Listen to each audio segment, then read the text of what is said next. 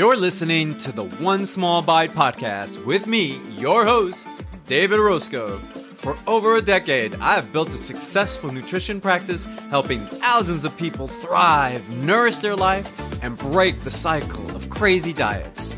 We will take one small bite at a time to transform your health and develop a positive relationship to food. So let's chop the diet mentality, fuel your body, and nourish your soul. Okay, are you ready? Let's do this.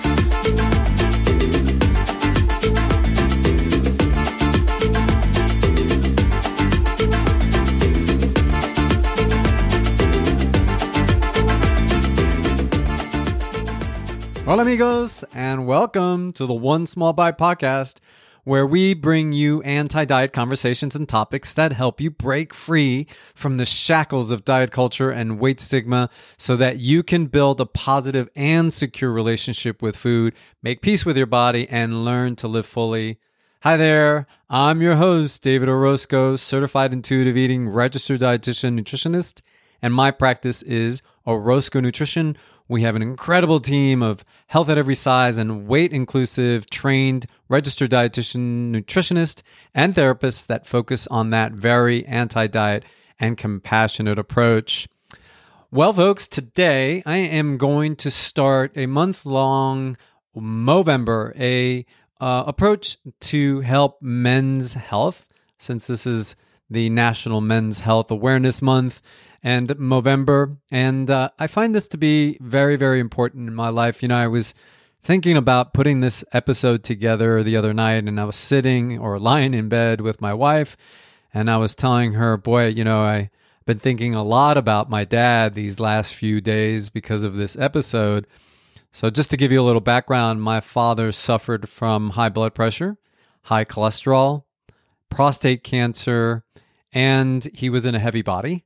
He was uh, unfortunately he passed away in March of 2018, and um, I was sitting by his bedside while he was taking his last few breaths, and there was nothing that I could do. His um, directives were not to resuscitate him, so it was tough. It was one of those difficult moments, but I, I saw my father suffer through a heart attack, a stroke, and a severe digestive bleed from diverticulosis, where he lost almost five pints of blood and had to get transfusions. That was all very scary. And, and at the end, that prostate cancer just really took the best of him. So it is in honor of my father that I discuss this episode today because of that prostate cancer. And it also made me want to choose to talk to you today about another hero in the book, Jeff.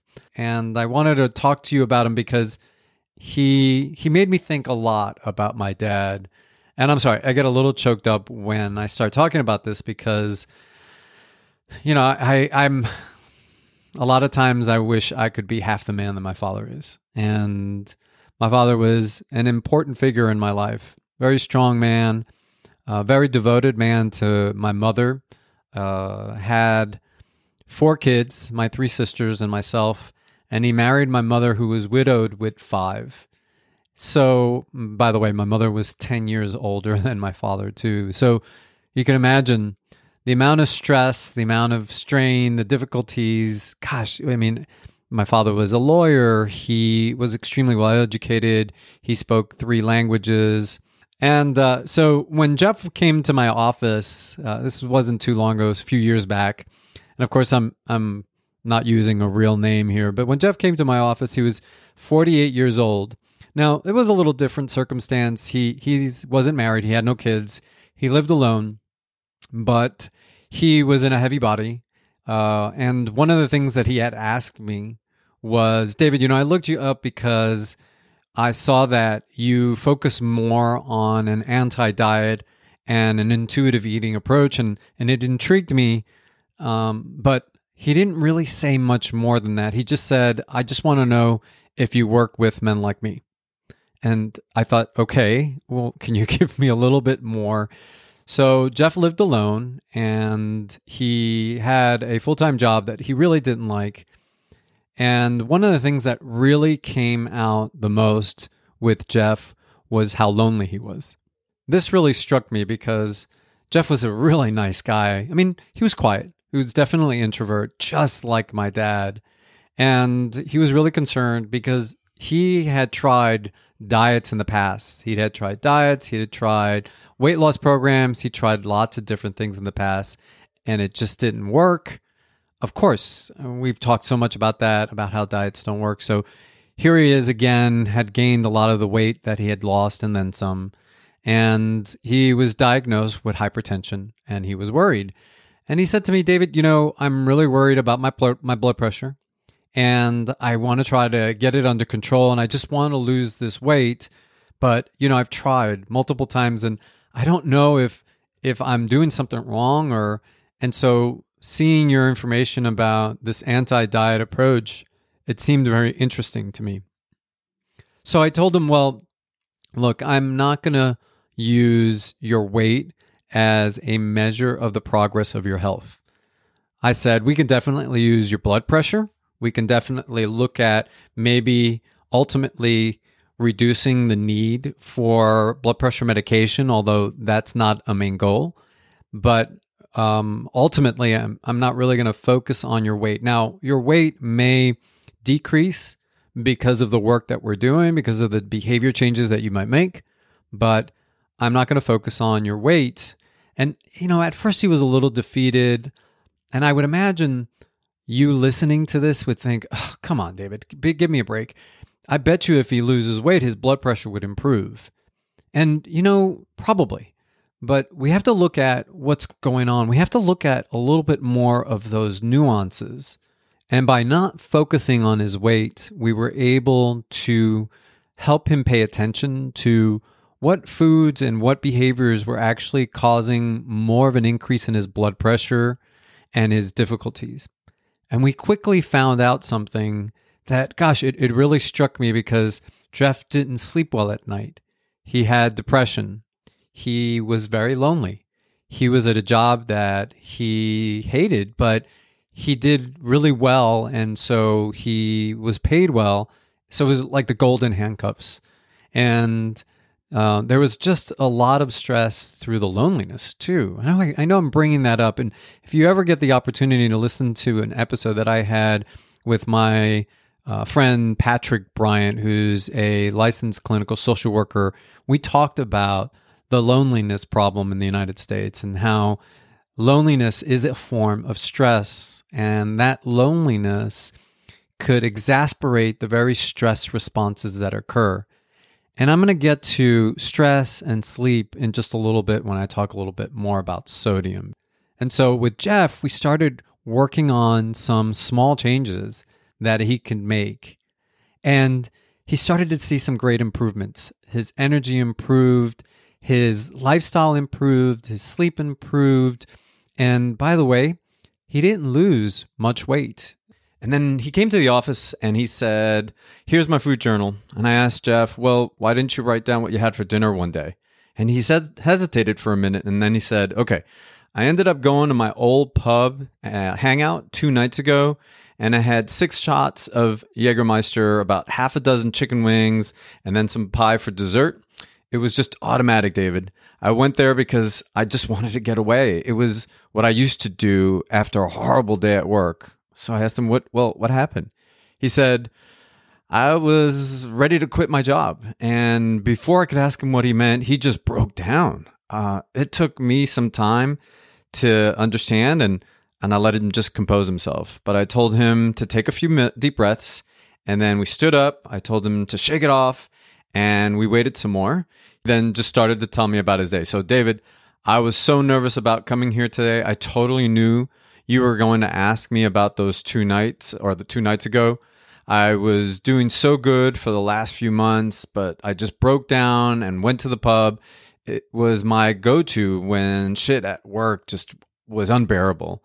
I had the worst day at work. My boss was such an ass, and he just insulted me and made me feel like a complete idiot at work. He yelled at me in front of several people. What was worse was that I didn't do or say a single word to defend myself or try to reason with him.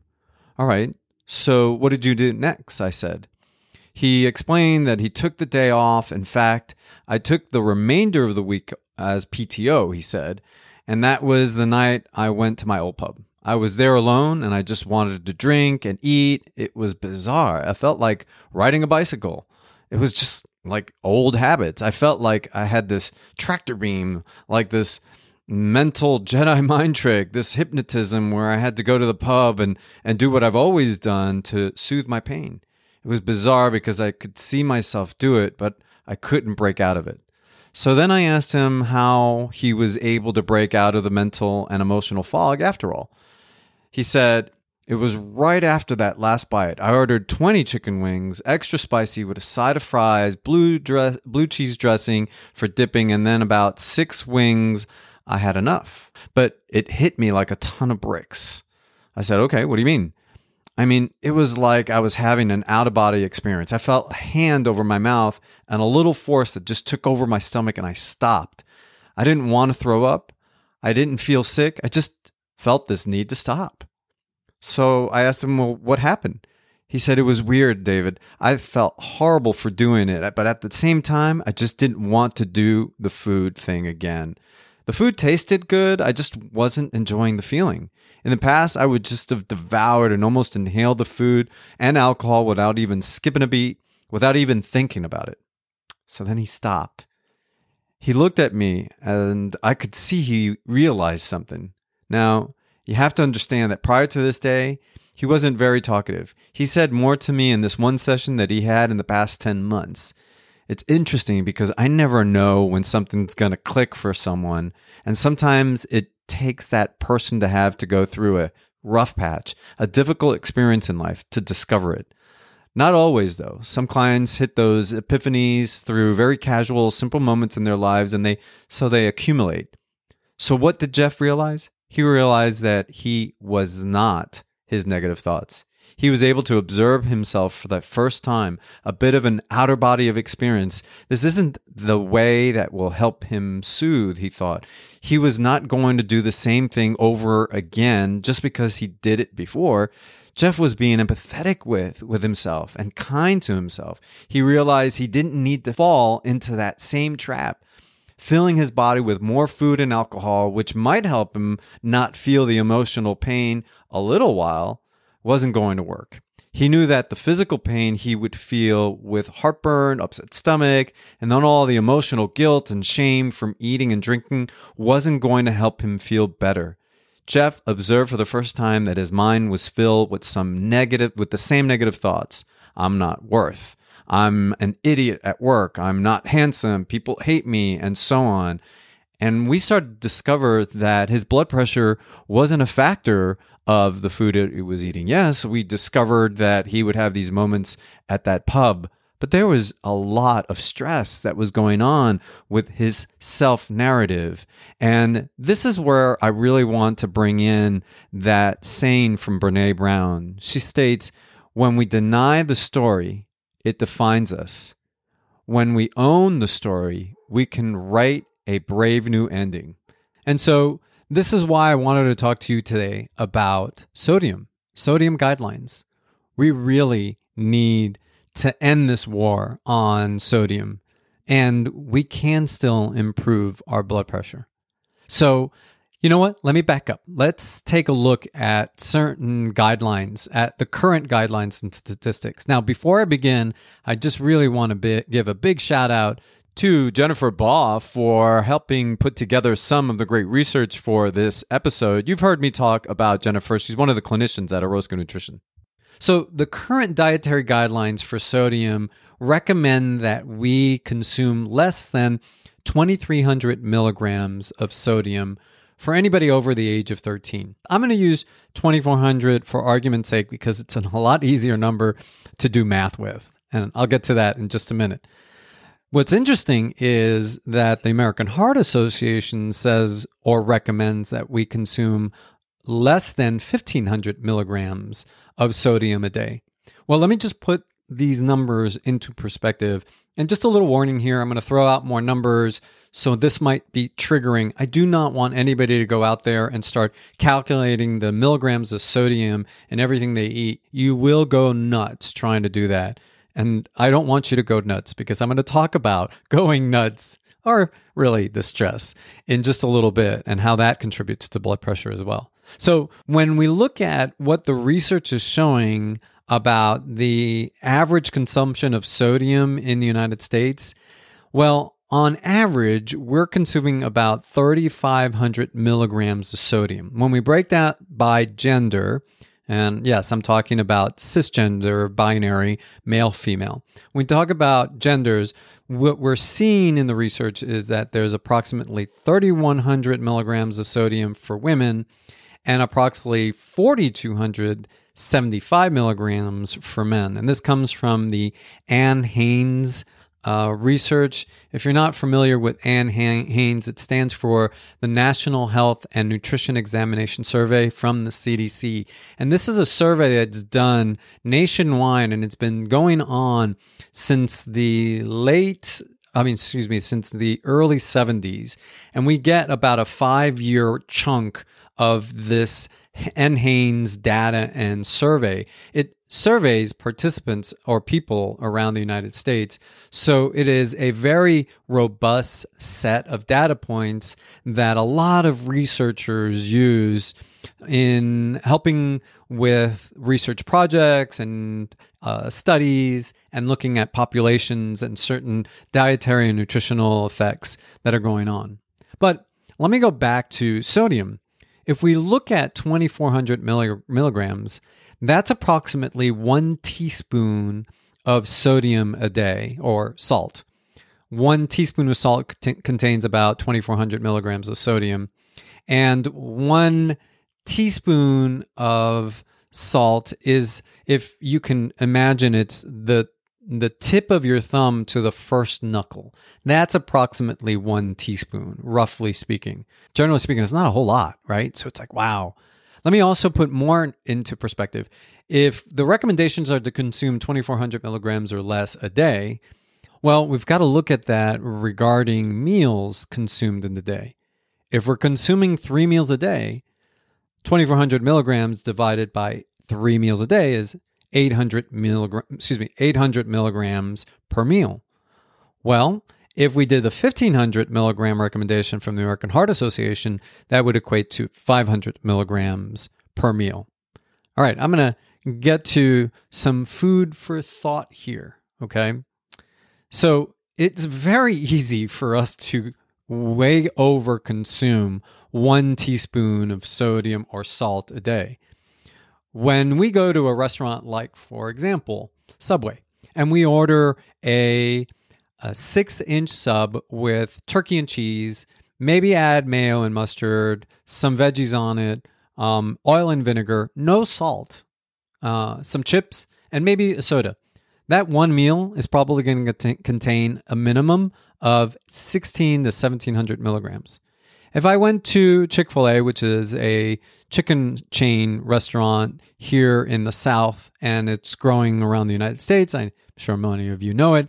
Um, but if we go to that restaurant and we order a regular chicken sandwich with a side of fries and a soda, we're consuming about the same, somewhere between 15 to 1800 milligrams of sodium. Now, sodium is very, very difficult to calculate.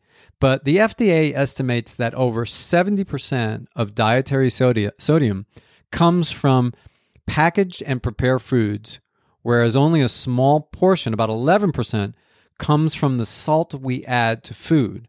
So, this is why I wanted to put these numbers in per- into perspective because when you look at it, it's a little bit more challenging.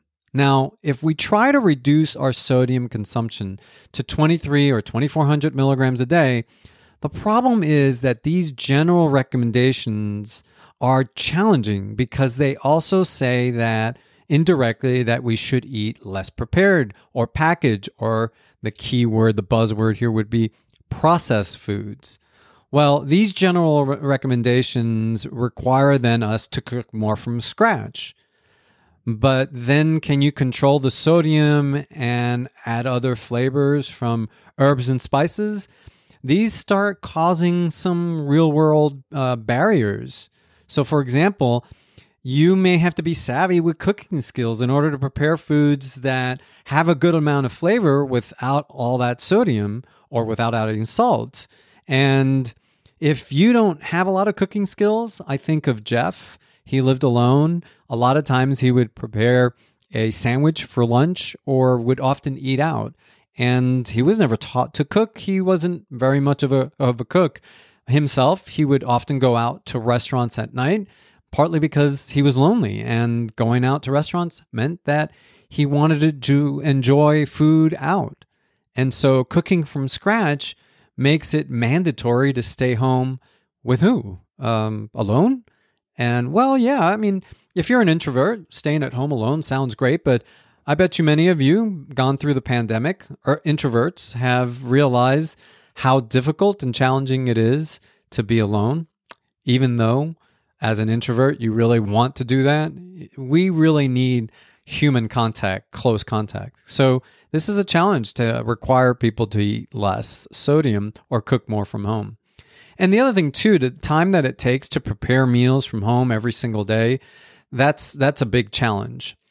There's also a challenge in procuring some of these foods that would be lower in sodium. They're not always less expensive. They could be sometimes a little pricier than the conventional foods that contain the the average amounts of sodium.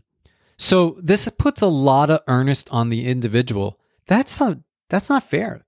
That's a challenge. And so this is why we have to understand the big picture here.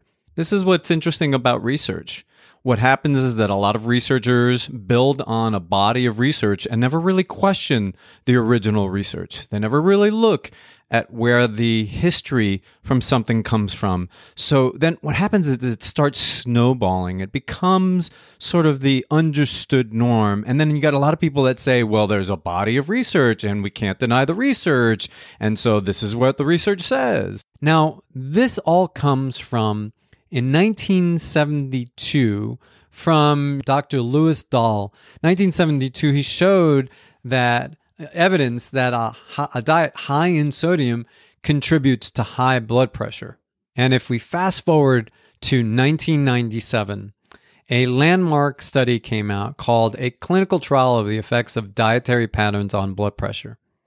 And so this became known as the dietary approaches to, hi- to stop hypertension, or the DASH study. And this is where we get the DASH diet. So, the approach to this study is that they enrolled 459 adults with systolic blood pressure of less than 160 milligrams of mercury and a diastolic blood pressure of less than 80 to 95. So that's that's hypertension right there. So for 3 weeks these subjects were fed a control diet that was low in fruits, vegetables, and dairy products with a fat content typical of the average diet in the United States. They were then randomly assigned to receive for eight weeks, and I want to emphasize this for eight weeks, the control diet, a diet rich in fruits and vegetables, or what they call a combination diet rich in fruits, vegetables, and low fat dairy products with a reduction in saturated and total fat. Here's the catch sodium intake and body weight were maintained at constant levels. And so what did they what did they find? They found that there was especially with people that had blood pressure of 140 over 90 or higher, the combination diet reduced both the systolic and diastolic blood pressure by 11.4 and 5.5 milligrams of mercury, respectively. That is huge. That is a big amount. Among the 326 subjects without hypertension, the corresponding reductions were minimal. There are 3.5 and 2.1, respectively, systolic and diastolic. So it's interesting I want to emphasize something here because you've heard me talk about studies before. They enrolled 459 adults. 300, 326 subjects were without hypertension. So we didn't see a big improvement. So what they were looking at was not the total 459 adults, but only the difference, which was the remaining 133 participants. Okay, wait a minute. Let's back up here a second. 133 participants that had high blood pressure. The, let me tell you again that this was the landmark study. This was where the DASH diet came about. I want to emphasize something that's very important here. We're not looking at the statistical significance of 459 people. We're looking at the statistical significance of 133 people.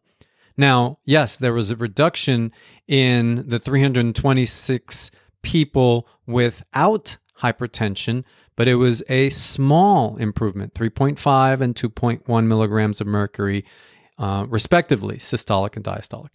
So, wow, okay, we don't hear about that. Here's the other thing, and I'm going to quote from the study conclusion a diet rich in fruits, vegetables, and low fat dairy foods, and with reduced saturated and total fat, can substantially lower blood pressure. This diet offers an additional nutrition approach to preventing and treating hypertension. Okay. Did you hear that? A diet rich in fruits, vegetables, low fat dairy foods, and with reduced saturated and total fat can substantially lower blood pressure. I'm sorry, I said it, I read it twice, I saw it twice, I've read the study about four times, and did, I did not see where the reduction in sodium was the indicator here.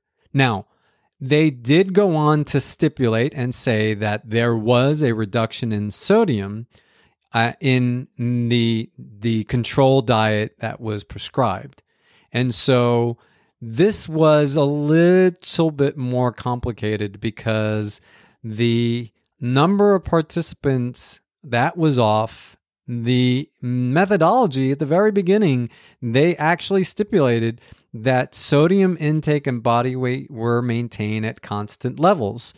So that means that these people were just consuming, weight, more fresh fruit, more vegetables, low fat dairy, less saturated fat, less total fat. So we don't hear that kind of stuff. We don't hear the number of subjects. Again, one other thing that I want to point out they were only on this diet for eight weeks. This is important because if you are doing something for eight weeks, you're probably going to see some good adherence, meaning people sticking to the diet. You'll probably see some great results, the results that you're probably looking for, which does create a bias. And the problem, too, here is that the eight weeks is not really conducive to long term longitudinal studies. Now, this is interesting because when we do look at long term or longitudinal history, what's interesting is we start seeing something a little bit different. I'm going to pull an article from the Journal of the American Medical Association published in 2017 that stated the DASH diet 20 years later. And I'm going to just quickly quote this. This year marks the 20th anniversary of the publication showing the blood pressure lowering effects of the dietary approaches to stop hypertension, DASH diet. The DASH diet is considered an important advance in nutritional science. Really? it emphasizes foods rich in protein, fiber, potassium, magnesium, and calcium, such as fruits and vegetables, beans, nuts, whole grains, and low fat dairy. Well, I don't know about beans, nuts, whole grains. I mean, the author just did talk a little bit about that, but in any case, I digress.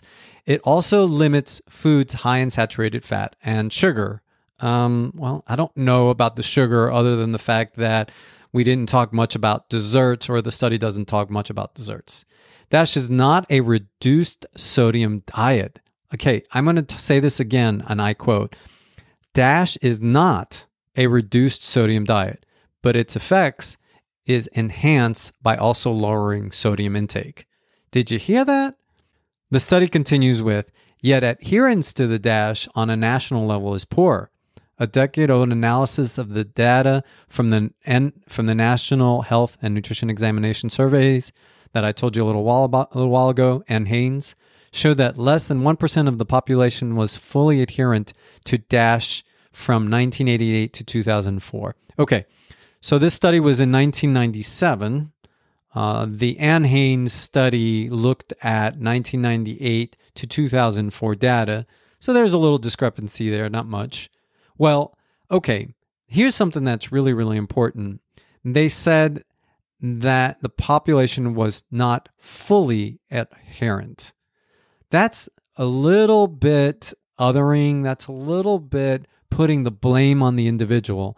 And I'm going to go on because I'm going to tell you how important this is because there are a lot of calls to action to improve blood pressure or lo- lower blood pressure. The American Heart Association reports a call to action. So a lot of organizations are saying let's lower blood pressure because it leads to about oh anywhere from 54% of stroke and 47% of coronary heart disease events. But what leads to high blood pressure? Is it just sodium? Or is it more of a variety of different factors? Like, for example, with Jeff, his sleep was a major issue here. He also had severe depression, and quite frankly, he was lonely. Loneliness is a form of stress. Hands down, it's a form of stress. There are other factors like sodium sensitivity. I'm going to talk about that in just a little bit. But this is my point about how a lot of other research just really didn't question the original research and they really built on the same idea, the same concept when we mm-hmm. really have to look at how do we actually follow sodium levels. I'll get to that in just a little bit too. Hold on. So, this one study has been the main contributing factor for lowering salt consumption or sodium consumption in the United States or the approach to lower blood pressure. And this DASH diet, this DASH diet, along with that European diet that I was telling you about in the Friday Foodcast before, well, these two are the only two diets that have a significant amount of research. And by significant, I really don't mean a whole lot. Because if we continue to look at the data, Heart disease continues to be the number one cause of death in the United States, where over close to 600,000 deaths a year. The next closest would be cancer, and that's somewhere around 500,000.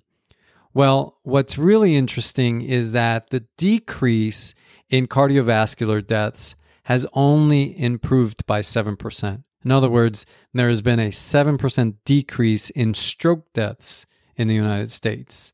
So there has been some improvement. But over the last 20 years, with so many recommendations to lower sodium, we can't keep blaming the individual. Stroke and heart disease deaths are declining, but is it because we are lowering salt consumption? You know, before guidelines are published, an advisory committee is formed to conduct reviews of the research and the data to make available the official guidelines. And so when we look at the answer to that question, long term observational studies instead often rely on estimated of nutrient intake through food frequency questionnaires, dietary records, 24 hour food recalls, and these are prone to biases. The best way to do that is through multiple 24 hour urine samples. However, that's very challenging for many participants to be able to complete so even that has a lot of errors. And so it's very difficult to, to, determine whether it's actually sodium. When we're looking at the DASH diet, is it more that there is a higher consumption of fruit and vegetables, less consumption of eating out? Or are there other factors in life that are going to determine a person's blood pressure? What's really interesting is when we start looking a little bit further or dive a little deeper into the research, we find something a little bit more interesting. A longitudinal study follow up study of dietary sodium intervention actually showed that there's a significant n- number of people that fall into three different types of sodium sensitivities. One is a high sodium sensitivity, sensitivity, meaning that a little bit of sodium could affect their blood pressure. Some are at a moderate sodium sensitivity, and some have a sodium resistance, which means that sodium is really not going to affect their blood pressure. And this is a study published in the journal Hypertension, which came out just this past April in 2021. It's very important that we look at all the other factors that are contributing to cardiovascular risk, high blood pressure, stroke, such as smoking, alcohol consumption. And then there's the social determinants of health. Are people able to get health care? Here's an example Jeff often avoided going to the doctor because he would hear it every single time. Well, Jeff, you should really try to lose weight. It's not like Jeff hadn't heard that before. And it certainly wasn't like Jeff didn't try. Jeff had tried, like so many clients that I work with, many diets. And he would lose incredible amounts of weight. At one time, he had lost 100 pounds, but it wasn't sustainable. You heard in my last Friday Foodcast episode about unsustainability, one of the seven warning signs of diets for Jeff. It just wasn't unsustainable, and the weight creeped back up easily. So he's heard it before. And the problem is is that puts a lot of pressure on a person. I think I'm emphasizing that quite a bit. That put a lot of pressure. We're talking about high blood pressure. Yeah, that kind of stress only really alienates people. He didn't want to go to the doctor anymore. He didn't want to hear it anymore. It was the same BS over and over again. So we have to look at other factors too. Like, for example, was he genetically resistant to sodium? Was he moderately, or did he have a high sensitivity to it? Well, you know, oftentimes, as I told you before, he would end up going out to eat, and there was a large consumption of alcohol. And alcohol was consumed considerably in his life. It was one of his ways of dealing with a lot of the stress. And there would be instances where he would go to his local pub. He would sit down and have fried wings and uh, blue cheese and have up to about seven shots of Jägermeister. Yeah, you know, that is a big contributor to what's going on with a person's blood pressure. But again, I'm not blaming Jeff. I'm not here to say, Jeff, you got to stop drinking. It's because of your drinking that you have high blood pressure. We have to look at why he has to go to a pub, sit at the bar by himself, and sort of waste away his sorrows with alcohol. This is not an easy behavior. So there's a huge stigma that is applied by the healthcare industry that it's the person's fault. The access to healthcare by other people is a major contributing factor. If you remember not too long ago in a previous episode, I was talking about how my parents came to the United States. I don't ever remember them having health insurance. The only time they had health insurance was when they reached the age of 65. So, social determinants of health is a real factor. The stresses that are involved in people's lives, I'm not just talking about stress here and there. I'm talking about the constant stress, that grind culture, that hustle, I call it the Latin hustle in the United States, where people are just trying to make ends meet. That American dream is really not a dream, it's more like a nightmare in many regards we hear about this pull your bootstraps up and do it by yourself. And, you know, if you work hard and you put in the effort, you'll succeed and get the American dream. Yeah, it may be the case for some people, but at what cost? Well, blood pressure is one of them. I also want to discuss one other thing that is a major contributor to blood pressure, and that is sleep. In fact, in a 2011 study looked at 475,684 men and women of varied ages, races, and ethnicities across eight different countries. And what they found was short sleep was associated with more than a 45% risk, greater risk of fatal and non fatal coronary heart disease within 7 to 25 years from the start of the study. A similar relationship was observed in a Japanese study of 2,282 male workers. Over a 14 year period, sleeping less than six hours a night was associated with more than three times greater risk of suffering a cardiovascular or coronary event. It's important that I note that the relationship between short sleep and heart failure remains very strong after controlling for other known cardiovascular risk factors such as smoking, physical activity, body mass index, and diet. A lack of sleep more than accomplishes its own independent attack on the heart. Let me talk a little bit of what happens in this situation. Usually at night, when we are sleep deprived, what ends up happening is that through the central pathway, an overactive sympathetic nervous system. Now, we got to understand that the sympathetic nervous system is our fight and flight system, whereas our parasympathetic nervous system is our pausing system. And the pausing is necessary to allow the decrease in our sympathetic system. So, together with increases in stress related chemicals called cortisol, we've talked about cortisol before, sleep deprivation triggers a domino effect that will spread like a wave of health damage throughout your body. It starts with removing a default resting brake that normally prevents your heart from accelerating in its rate of contraction. So once the brake releases, you will experience sustained speeds of cardiac uh, beating.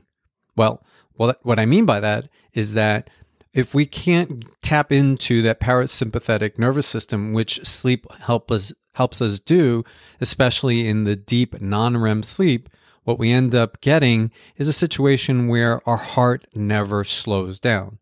So, making matters worse, when we have these situations, we have growth hormone.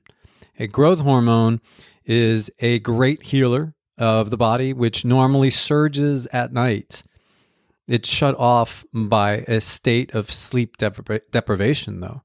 So, without this growth hormone to replenish the lining of our blood vessels called the endothelium, they will be slowly worn and stripped of their integrity, which is an insult to the real injury, the hypertensive strain that sleep deprivation places on your vascular nature means that you can no longer repair those f- fracturing uh, vessels effectively. And that was quoted from the book Why We Sleep Unlocking the Power of Sleep and Dreams by Dr. Matthew Walker. So, in other words, ouch, not getting that deep REM sleep essentially causes a lot of challenges. I go back to my father sleep apnea and difficulties with stress. I remember early on, he ended up having nighttime sleep problems the same with my mother, and the same was happening with Jeff. Again, I was mentioning how the DASH diet really is focuses focused on the individual and how the individual is to blame. But the food industry hasn't done much to reduce the sodium levels. Now, let me explain something that I think is very important. Um, sodium is used by uh, food industry and restaurants because sodium is a natural food preservative. It, it is also a flavor enhancer. And it's just one of the best ways that the food industry can get people into their restaurants. You know, we can do more in adding flavor to food without having as much sodium. And so when we start telling people, you have to cut down sodium, you have to lose weight, what we end up not realizing is that well, we have to look at the social determinants of health of this individual. Maybe they live in an environment where they don't have a car or they don't have access to public transportation. And so to get to work, that's an enormous challenge. So getting food like fresh fruits and vegetables and low sodium foods and and uh, low saturated fat foods, sometimes this can be quite a challenge, especially if the access to these foods are not there. And so, food security is a major component of someone's food choices. Again, I, I think about the conditions that both Jeff and my father lived in. And this is very challenging. I want to throw one other thing. Men typically suffer from something called alexithymia. This is very common in men more so than in women. Alexithymia is essentially the inability to recognize and understand the person's emotional state and therefore how to react to certain environmental cues. Now, generally, it is mm, steeped in masculine culture where we find hypermasculinity or toxic masculinity. And so think about it if you hurt yourself, if a man hurts themselves, or if a boy hurts themselves, if they're not bleeding, well, they're okay. So we're taught, we, us men, are taught to suck in our emotions. Men are usually not very good with their emotional state. It's not to say every guy isn't, but we have explosive reactions to a lot of our emotional situations. Or just the opposite, we retreat, we hide into our holes. This still is a stress, and that stress plays havoc on our bodies. So, what do we do? What's the takeaway here? Well, I'm going to tell you the same thing I tell you over and over again. The key here is one small bite. What is it that Jeff did? Jeff essentially started focusing on that self compassion. He started paying attention to how important it was to observe the way he talked to himself, what he was saying about himself. That was a key. And one of the easiest ways that he found to do that was by actually playing a game. He he would go out and he would play a game of basketball. Now, it wasn't in a basketball court, but he would just take a basketball and the dribbling created a constant outlet. Here was the best part. It wasn't so much that he needed to do the physical activity. Yeah, that was there. But for Jeff, he found that basketball helped. It helped him pay attention and focus, and it allowed him to flush out some of the ideas. We also then discussed maybe doing it with somebody else or finding a league or finding a team. And he he was really reluctant at first, but he thought, okay, you know what, I am going to go ahead and do that. And little by little, he started realizing how much that time was giving back to him. You know, he started practicing on his own a little board, just practicing his dribbling, believe it or not. Now, uh, that was odd for me because, you know, a lot of times people will go to the gym or they'll hire a personal trainer. But no, for Jeff, it was really just dribbling the ball. And he used to love playing it in high school. He enjoyed playing it in college and intramural sports. And that's how he mo- moved forward with that. So for Jeff, it was finding one small thing that was really the key. For you, what can we do from a social standpoint? We can choose lower sodium foods if possible. If that's within your wheelhouse, if that's financially a part of what you can do, I would say absolutely give it a try. I'm not completely against the idea that sodium doesn't affect people's blood pressure. I think there's a major genetic component. I also think there's a lot of other life circumstances too. But that could be a good way to do that. Another way of really doing it is I mentioned this before is find one meal where you're going to have extra fruit and vegetables and go for it. Another would be maybe start preparing a couple of meals from home every once in a while. And then another one would be start track tracking your blood pressure. And another one could be look at ways of reducing the amount of alcohol. If you're smoking, all right, maybe that's the direction to go. And sleep. Maybe it's a matter of sleep. Maybe it's a matter of looking at how much sleep you're getting, what's the quality of sleep, do you maybe need a sleep study? I've had a couple of episodes with sleep specialists, and I'm going to talk more about sleep in future episodes, so stay tuned for some of that. But sleep can definitely be another good place to, to, to head towards. I would also refer you to episode 61 of the One Small Bite podcast with my special guest, Michelle Gooden, registered dietitian nutritionist at Emory. She talked about the social determinants of health, and she great, made a great analogy. I, really like that. It's a pretty good episode, and that would be a great other place to start. And then lastly, I would say find a trained registered dietitian nutritionist that specializes in an anti diet weight inclusive approach. Someone like one of our team members at Orozco Nutrition. I know, shameful plug here, but okay. I think that it's very important because what we end up doing is we focus on that whole person and we look at other variable factors. You know, again, I want to think about my father's situation. I really wish I could have done a lot more. And so, if there's one thing that I learned from my father's experience and my experience with my father's health, is that I can help with more people just because we want to look at that compassionate, that important empathy and self kindness approach that is so important for our society. All right, folks, I hope you enjoyed this podcast episode. I sure really liked all the research. Again, I want to big, give a big thanks and shout out to Jennifer Ball for putting a lot of the research together.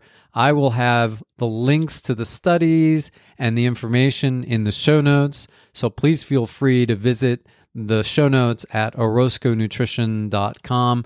Click on the podcast and you'll see this episode, episode 112.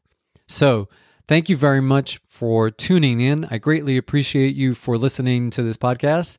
Do me a favor when you get a chance, go to Instagram and let me know what you think. Tell me what you thought about this episode. On Instagram, I'm at Orozco Nutrition. Or I'd love for you to leave us a review on Apple Podcast, drop us five stars, and leave us a review that would really help us get this show out to more people.